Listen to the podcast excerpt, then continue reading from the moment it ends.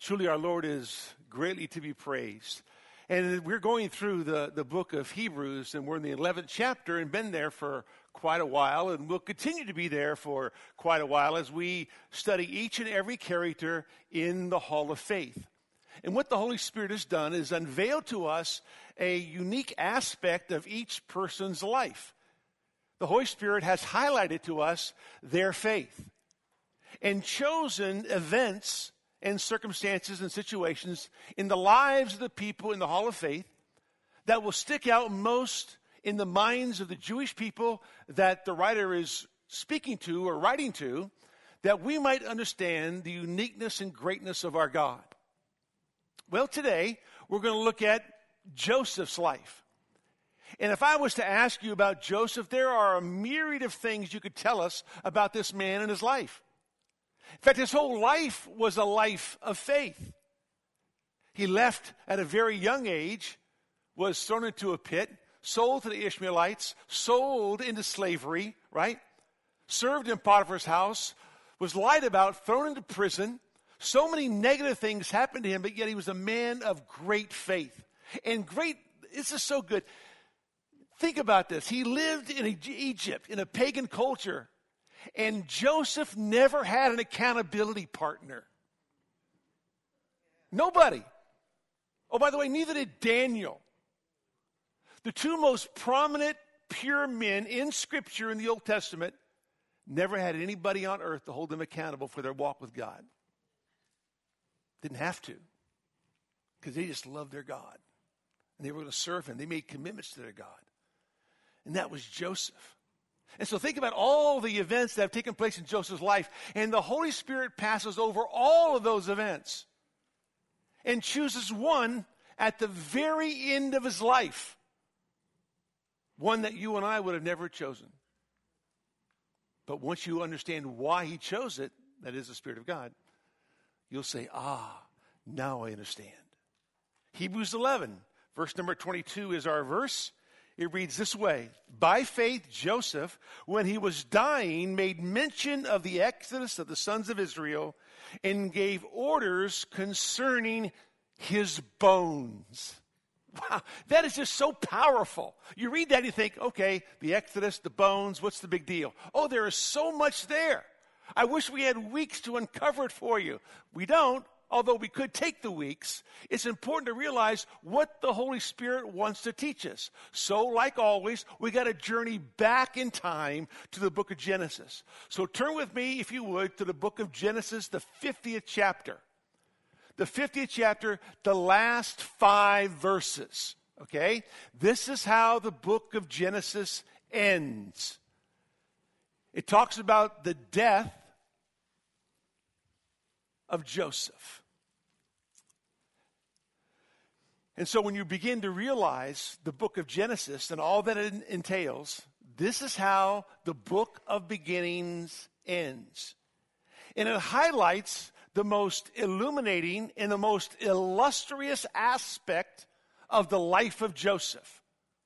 There are so many there. In fact, I read a book this past week that said there are 101 different examples of Joseph that make him the perfect type of Christ in the Old Testament.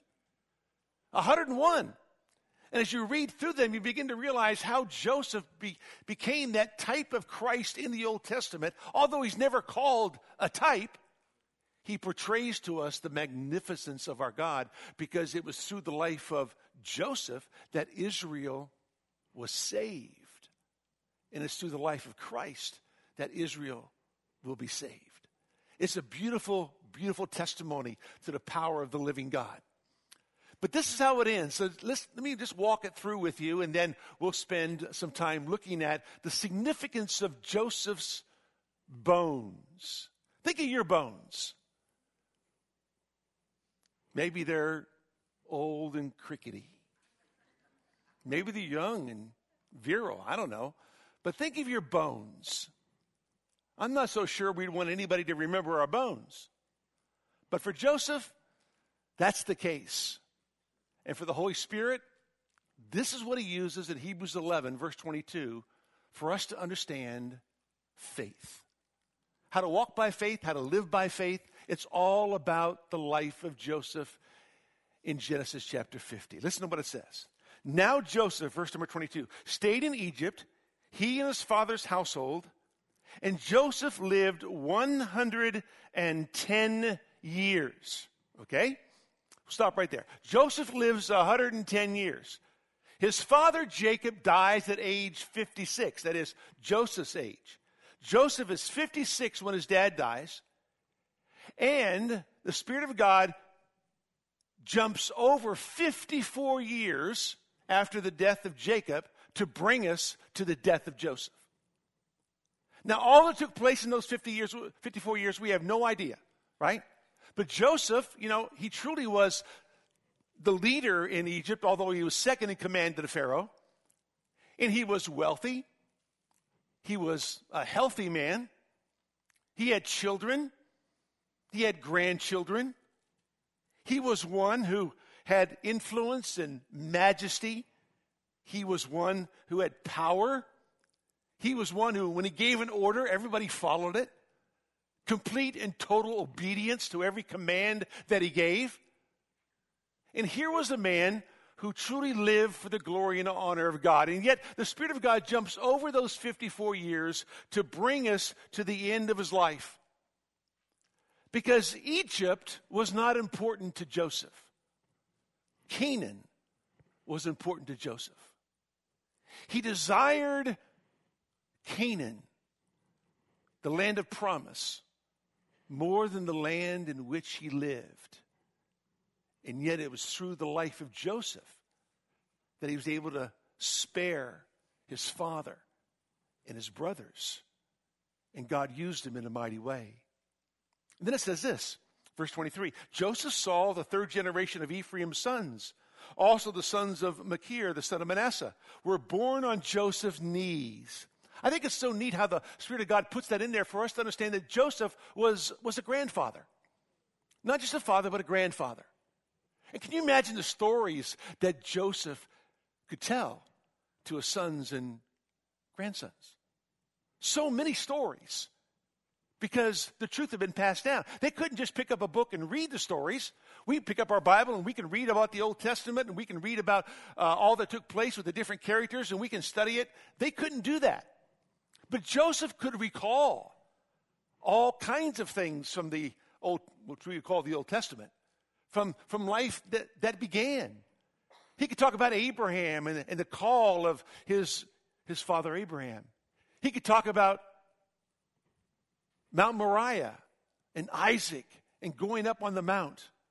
And you can just see Joseph there with his grandchildren all around him, telling them about the stories of, of Cain and, and Abel telling the stories about the flood and, and all that took place and how God was going to repopulate the earth. And he would begin to pass these things down from, from generation to generation, telling them all the things that had taken place and how what happened in his life and what God did in his life and how he was committed to his God, even though he lived in a pagan culture, how he never compromised the word of God. You see, grandfathers pay a very important part in the life of a family. Because they take you from the past and lead you into the eternal future. They can show you the way to glory, but they can also tell you about the way things used to be. And they can tell you about what God did in their lives and how God transformed their lives and how God had worked in and through their lives. And he, as he would sit his grandchildren around him, he would begin to tell them all the stories, stories they could not read, but he could tell them because they were passed down from Abraham to Isaac to Jacob to Joseph. And he knew what God was going to do. And how did he know that? Because it was passed down from father to son, from father to son, from father to son.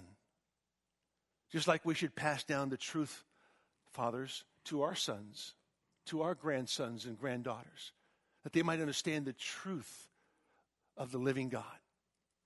So you read on. It goes like this.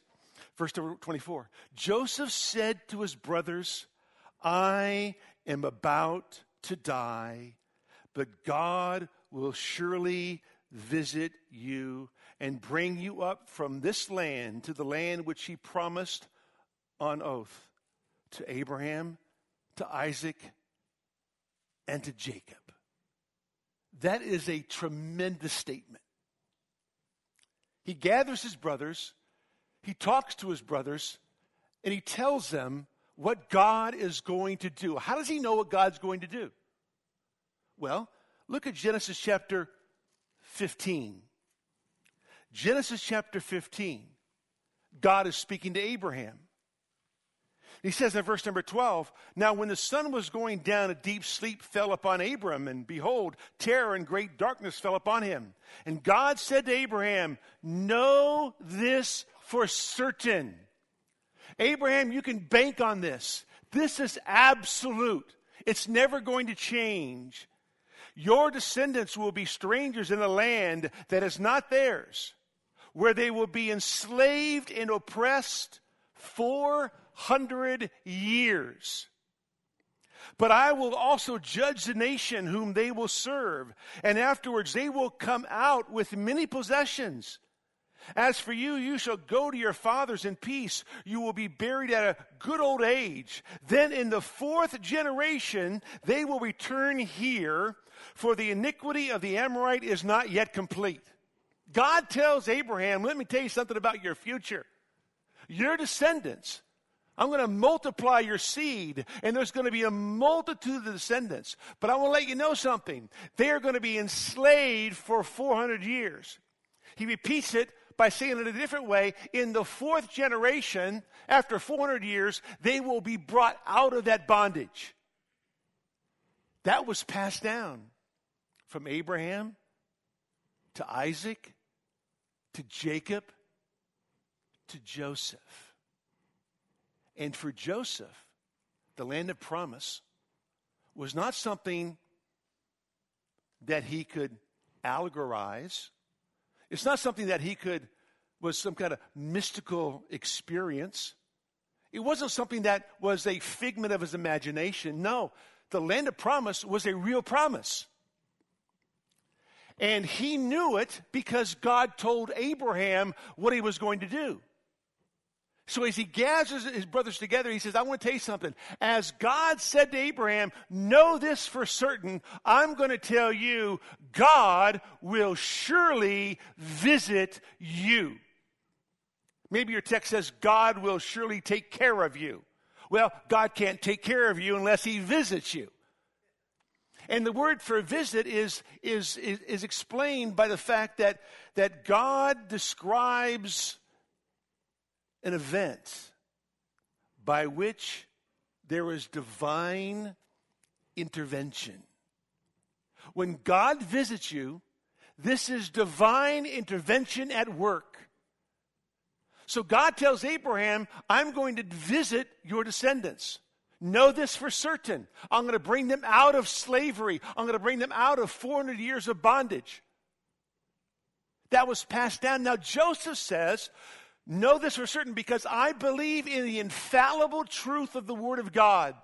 I believe that what God said to my father Abraham is absolute truth. And that God is faithful to His Word. He's not going to compromise His Word.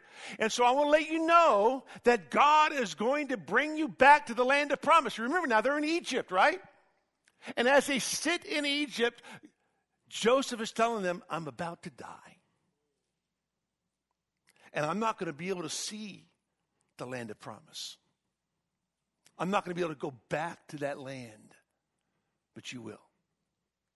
It's going to be a while, but you're going back. And you can bank on it because God's word said it. That's why it's so much a life of faith. He believed absolutely and behaved accordingly to all that God said. That's faith, trusting obedience. There was absolute belief in what God said. So much so that he could behave accordingly. So now he says this. Verse 25. Then Joseph made the sons of Israel swear, saying, God will surely take care of you, or God will surely visit you, and you shall carry my bones up from here. Wow. My bones? Why not my body? Because Joseph knew how long they were going to be there. And after 400 years, guess what? There's not much of a body left. All you got's bones. Joseph knows that.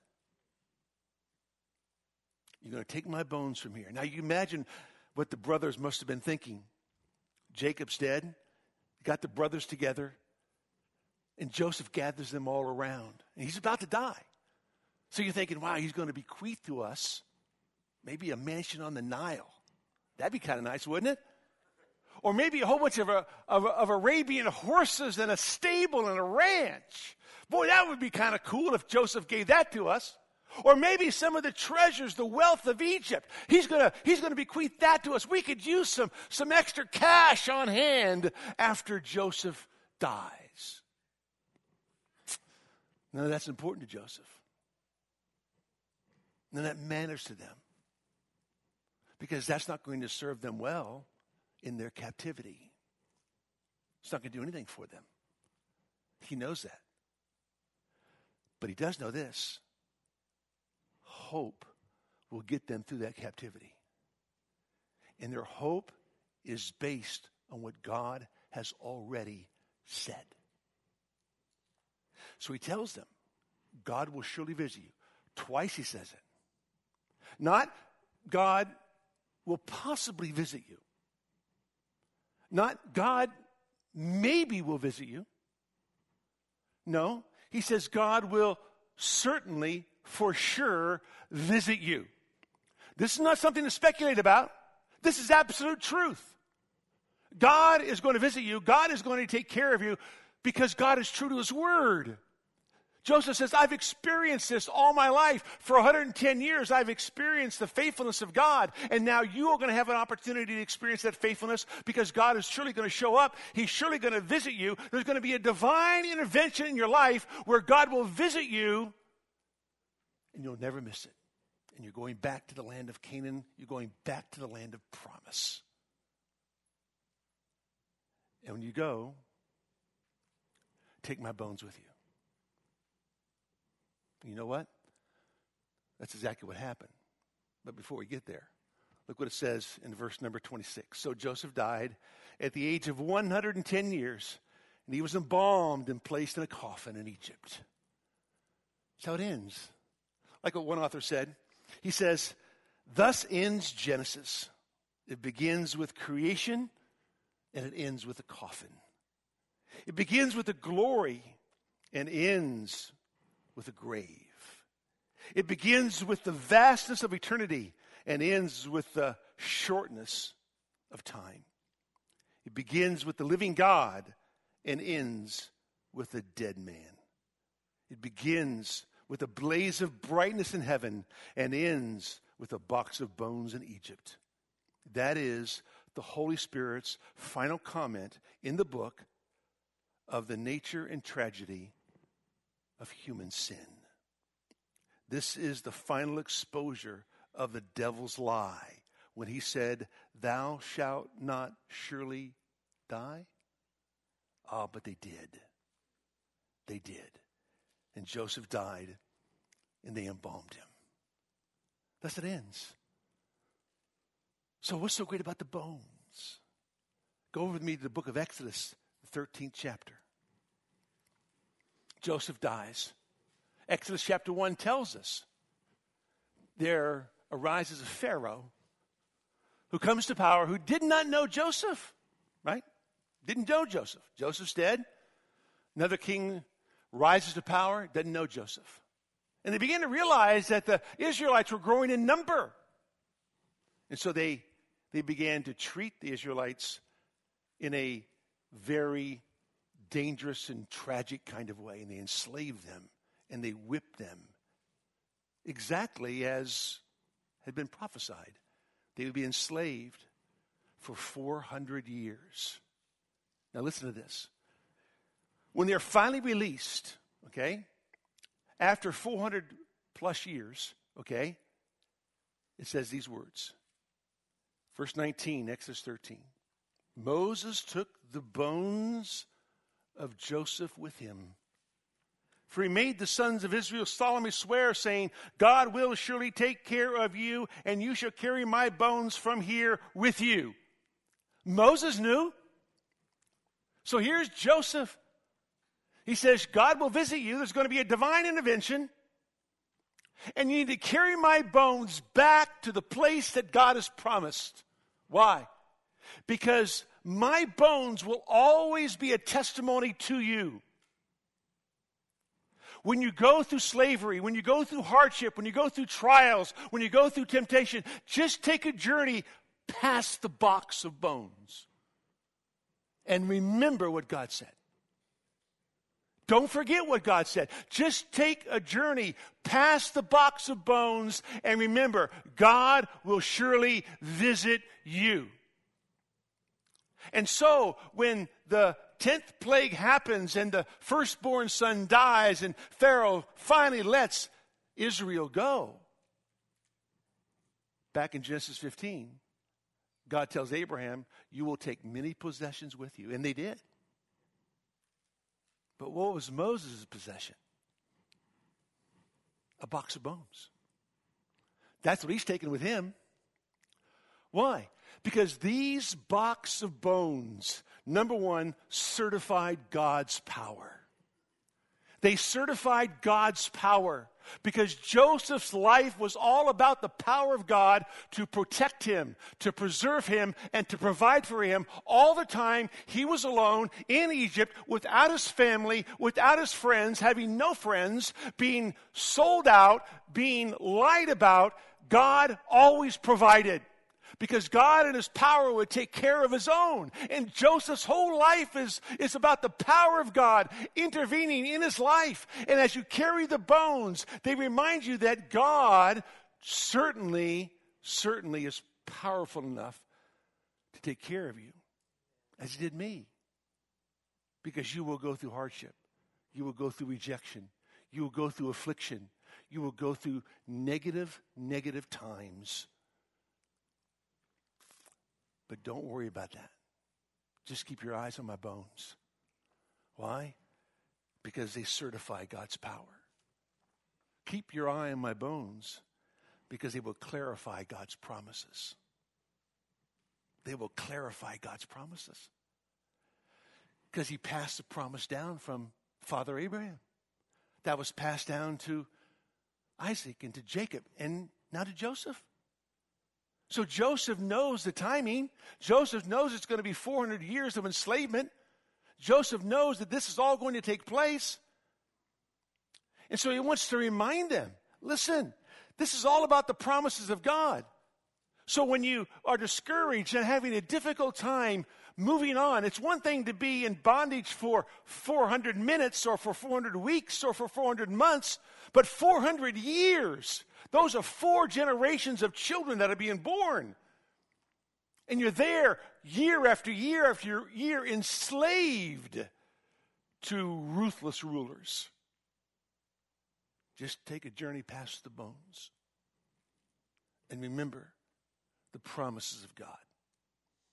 These bones will certify God's power, they'll clarify God's promises, and they will confirm God's presence. God will surely be with you. God will surely visit you.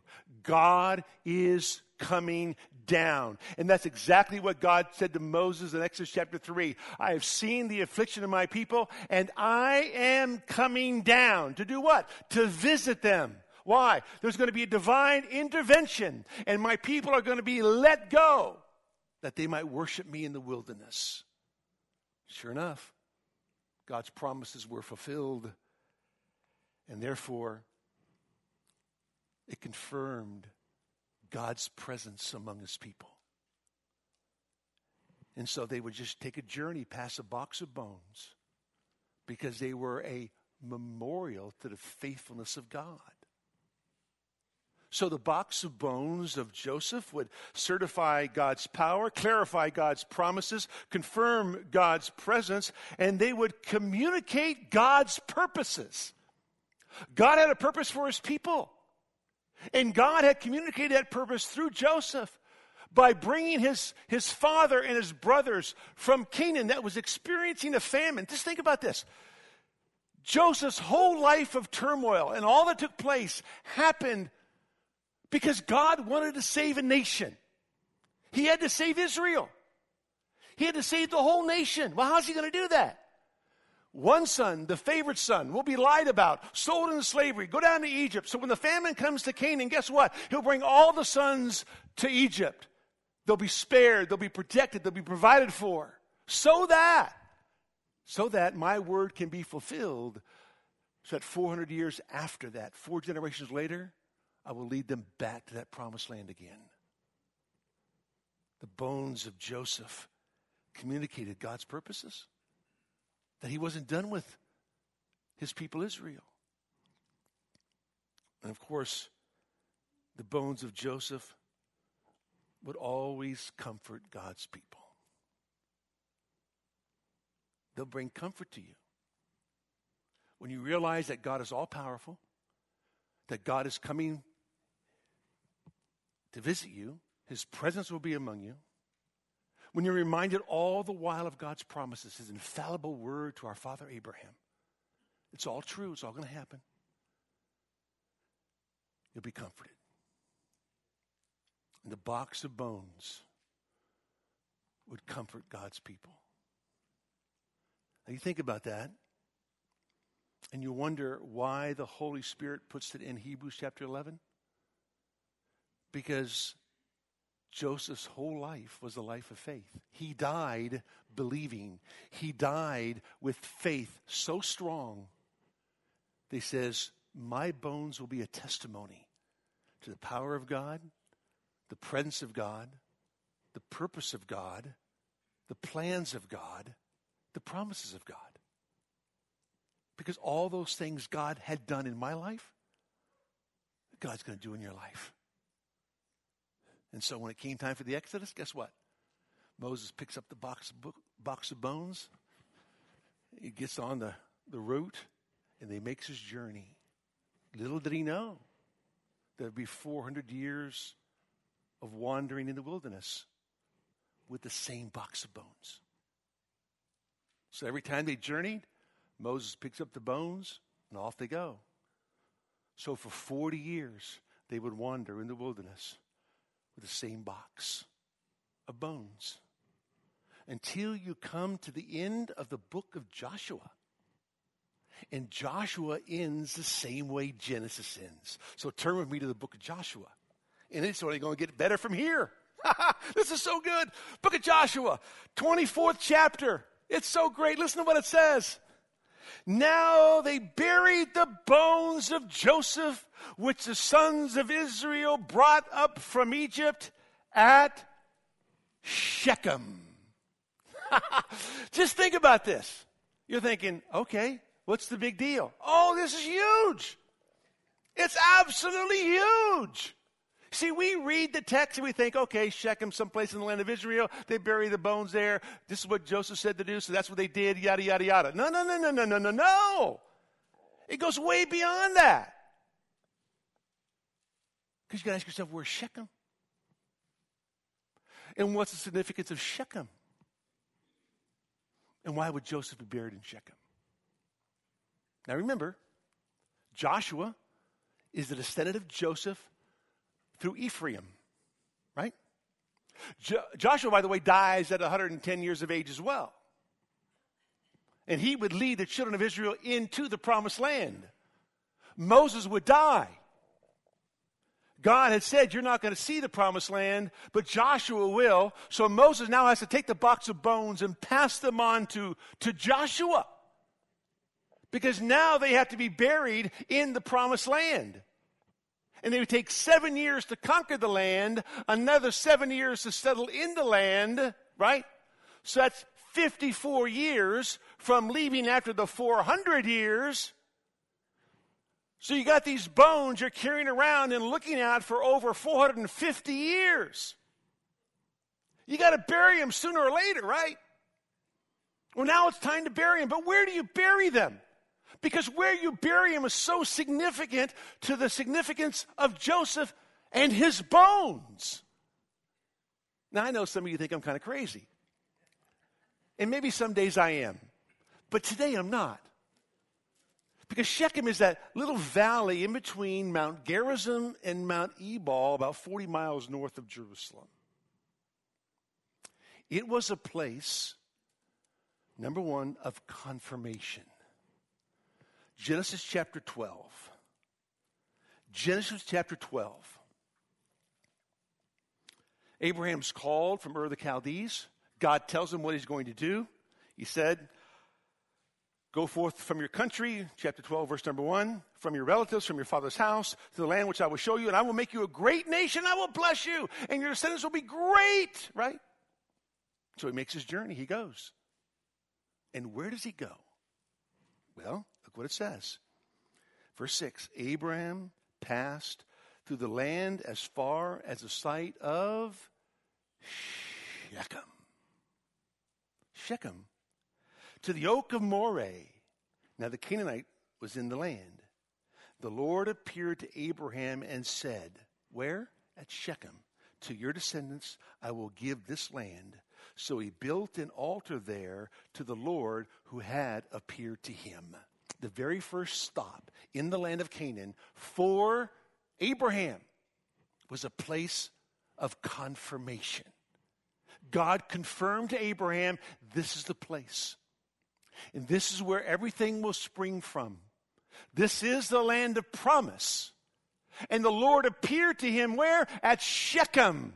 It was a place of confirmation.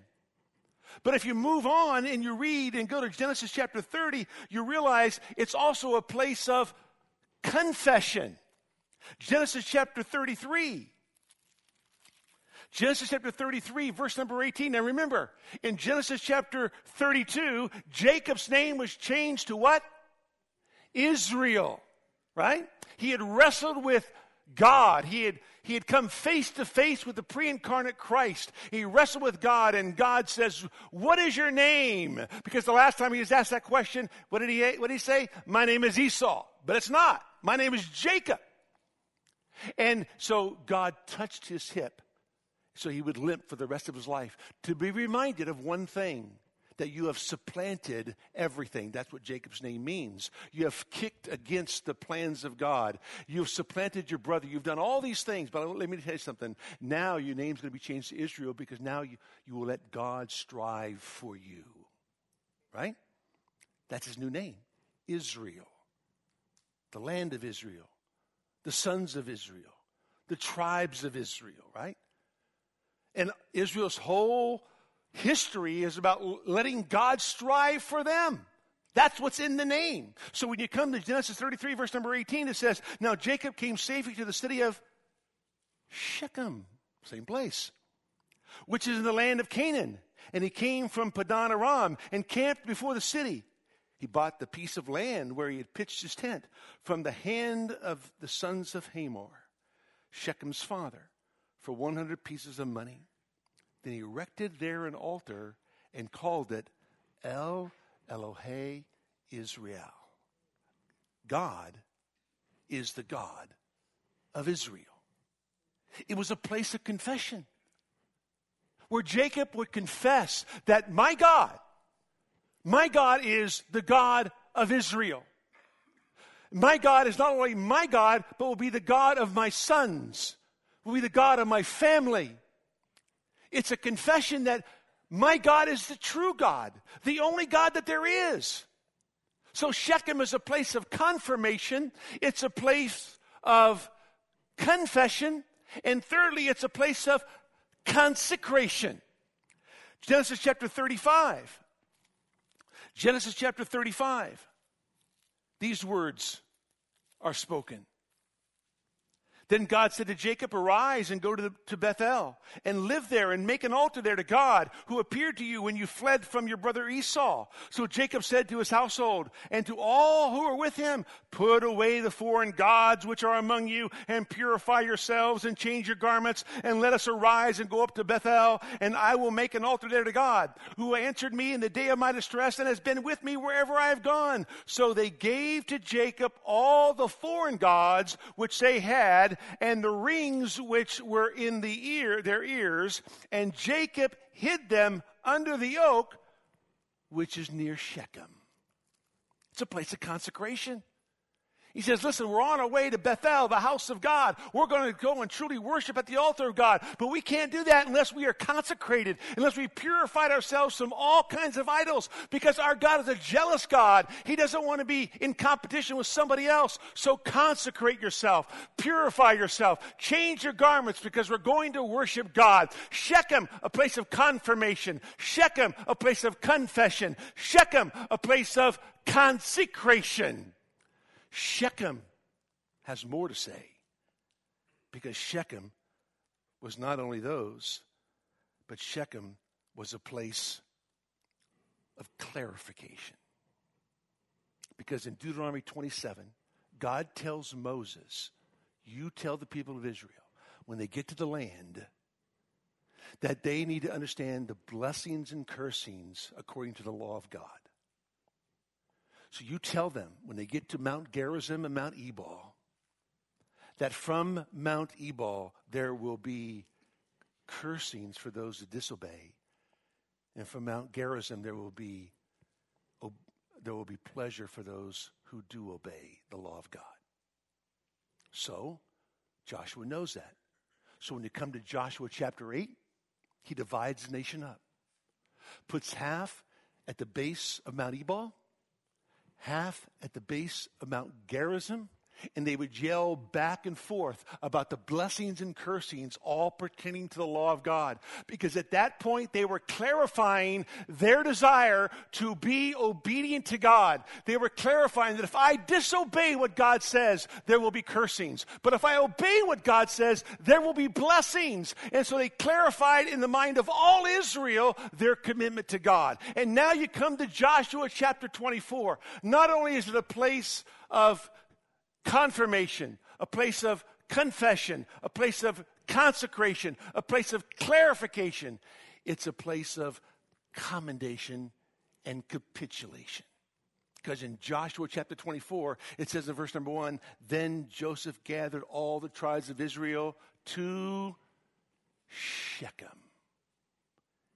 And he gives them a last exhortation, a last message telling them you've got to serve God. And they say, We will. He says, No, you can't. You won't. He says, No, we will do this. Why? They're going to capitulate to all that God says, and they're going to commend God for all that He does. And it says in verse 25 So Joshua made a covenant with the people that day and made for them a statute and an ordinance in Shechem and Joshua wrote these words in the book of the law, and he took a large stone and set it up there under the oak that was by the sanctuary of the Lord. Joshua said to all the people, Behold, this stone shall be for a witness against us, for it is heard, or has heard, all the words of the Lord which he spoke to us. Thus it shall be for a witness against you, that you do not deny your God. And then he dismissed his people and then he dies. And they take the son, uh, the bones of Joseph, and they bury them at Shechem. Shechem's name means shoulder because Shechem would be the, the shoulder that would, would bear the truth of Israel's history and future. It's all based on the confirmation of God's promises. It's all based on the confession and the consecration of God's people. It's all based on the clarification that they completely understand that if I obey the law of God, there is blessings. If I disobey, there is cursing. It's a place of commendation, a place of capitulation. It's a place where all Israel would gather together and they would commend to God their commitment to follow Him from that day forward. And what better place for the man who exemplified all that than Joseph? So, over 450 years later, they finally lay to rest the bones of Joseph because the bones were the ultimate comfort in the land of Israel for the people of God. Today, it's called Joseph's tomb. Oh, by the way, oh, by the way, God will surely still visit his people. Because, ready for this? Remember in Luke 19, when Christ came into the city of Jerusalem on the backside of a donkey, and he wept for Jerusalem? Because he said to them, What?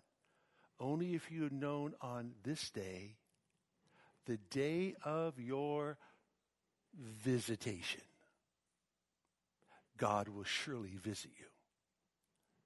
But you did not know. Joseph's bones still speak today. God will surely visit you. And he did.